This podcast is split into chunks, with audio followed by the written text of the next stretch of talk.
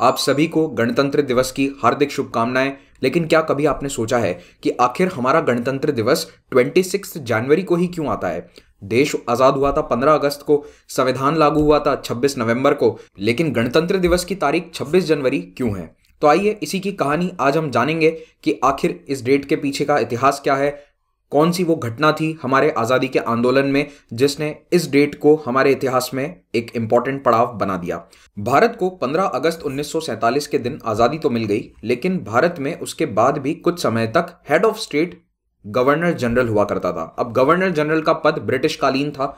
एक साल के लिए उस पद पर माउंट बैटन ही था और उसके बाद में सी राजगोपालाचारी जी बने थे भारत के गवर्नर जनरल तो ऐसा नहीं है कि भारत में ब्रिटिश शासन चल रहा था। ब्रिटिश पार्लियामेंट भारत के लिए कोई कानून नहीं बना सकती थी। लेकिन अगले ढाई सालों तक भारत का head of state British monarch ही था।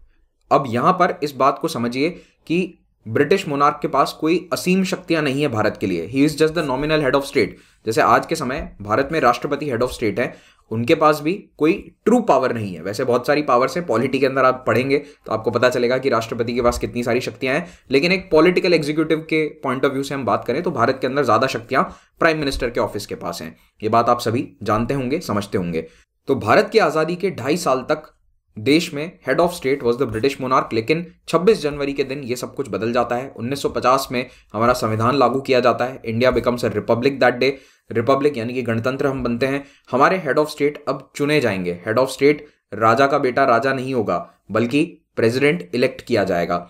अब अगर आप हमारा प्रियम्बल देखें, जो संविधान के बिल्कुल शुरुआत में है तो उसमें भी संविधान को अडॉप्ट करने की डेट 26 नवंबर उन्नीस बताई गई है।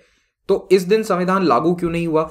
इस दिन लागू इसीलिए नहीं किया गया क्योंकि दो महीने बाद आ रही थी तारीख 26 जनवरी की और 26 जनवरी भारत के आज़ादी के आंदोलन के इतिहास में एक महत्वपूर्ण तारीख है। कैसे? 1927 में ब्रिटिश सरकार ने भारत में साइमन कमीशन भेजा। इसका ऑफिशियल नाम था इंडियन स्टैट्यूटरी कमीशन और इसके अध्यक्ष थे जॉन साइमन। उन्हीं के नाम के पीछे इसको साइमन कमीशन कहा जाता है।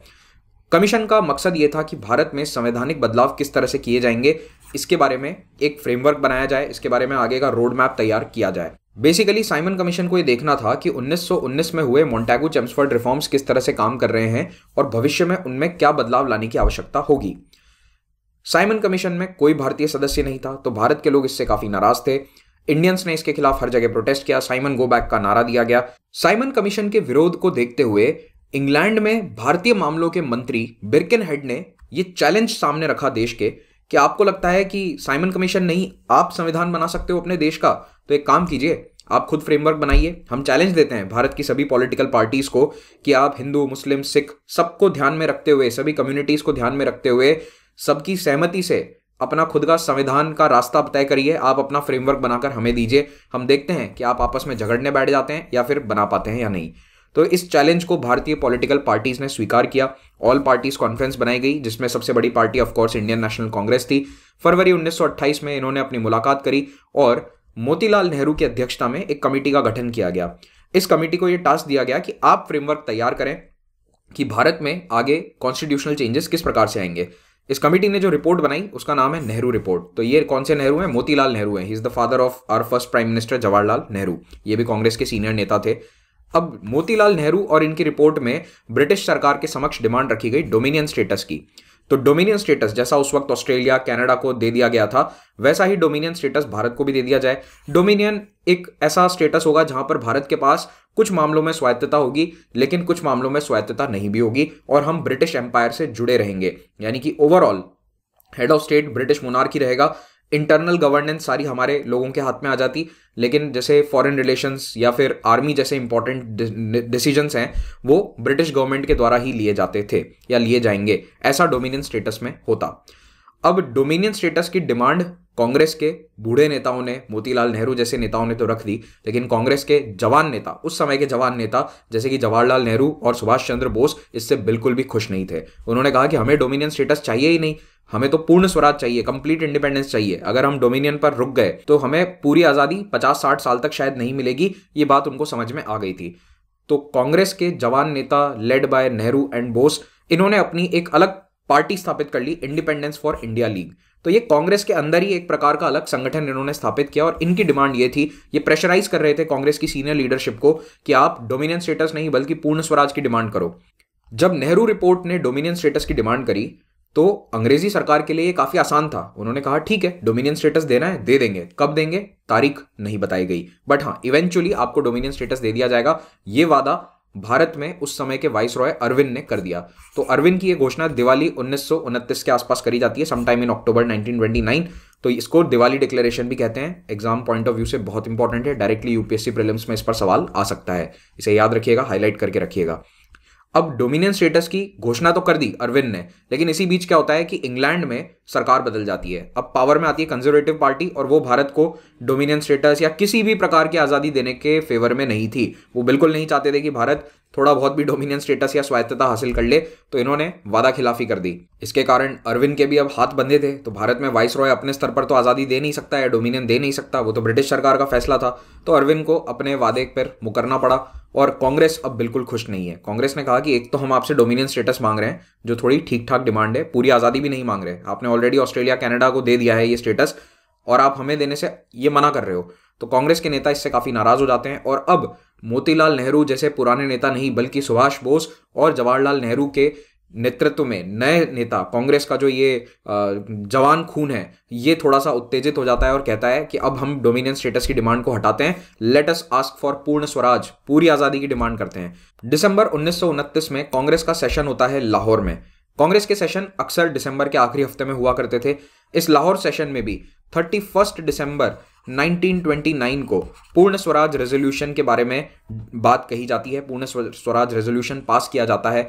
तो ये एक बहुत ही महत्वपूर्ण पड़ाव था कांग्रेस के सफ़र में, क्योंकि पिछले 30 साल से पार्टी केवल डोमिनियन स्टेटस या फिर स्वराज की डिमांड कर रही थी।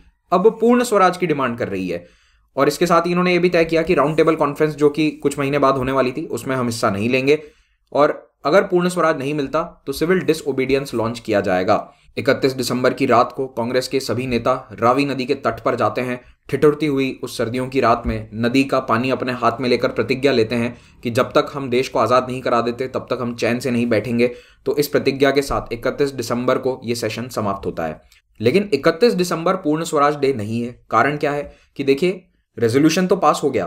कांग्रेस का सेशन समाप्त हो गया। लेकिन कुछ दिन का समय उन्होंने दिया लोगों को कि आप 26 जनवरी को, आज से 25-26 दिन बाद एक सेलिब्रेशन करना। आज से 26 जनवरी को हम इंडिपेंडेंस डे मनाएँगे।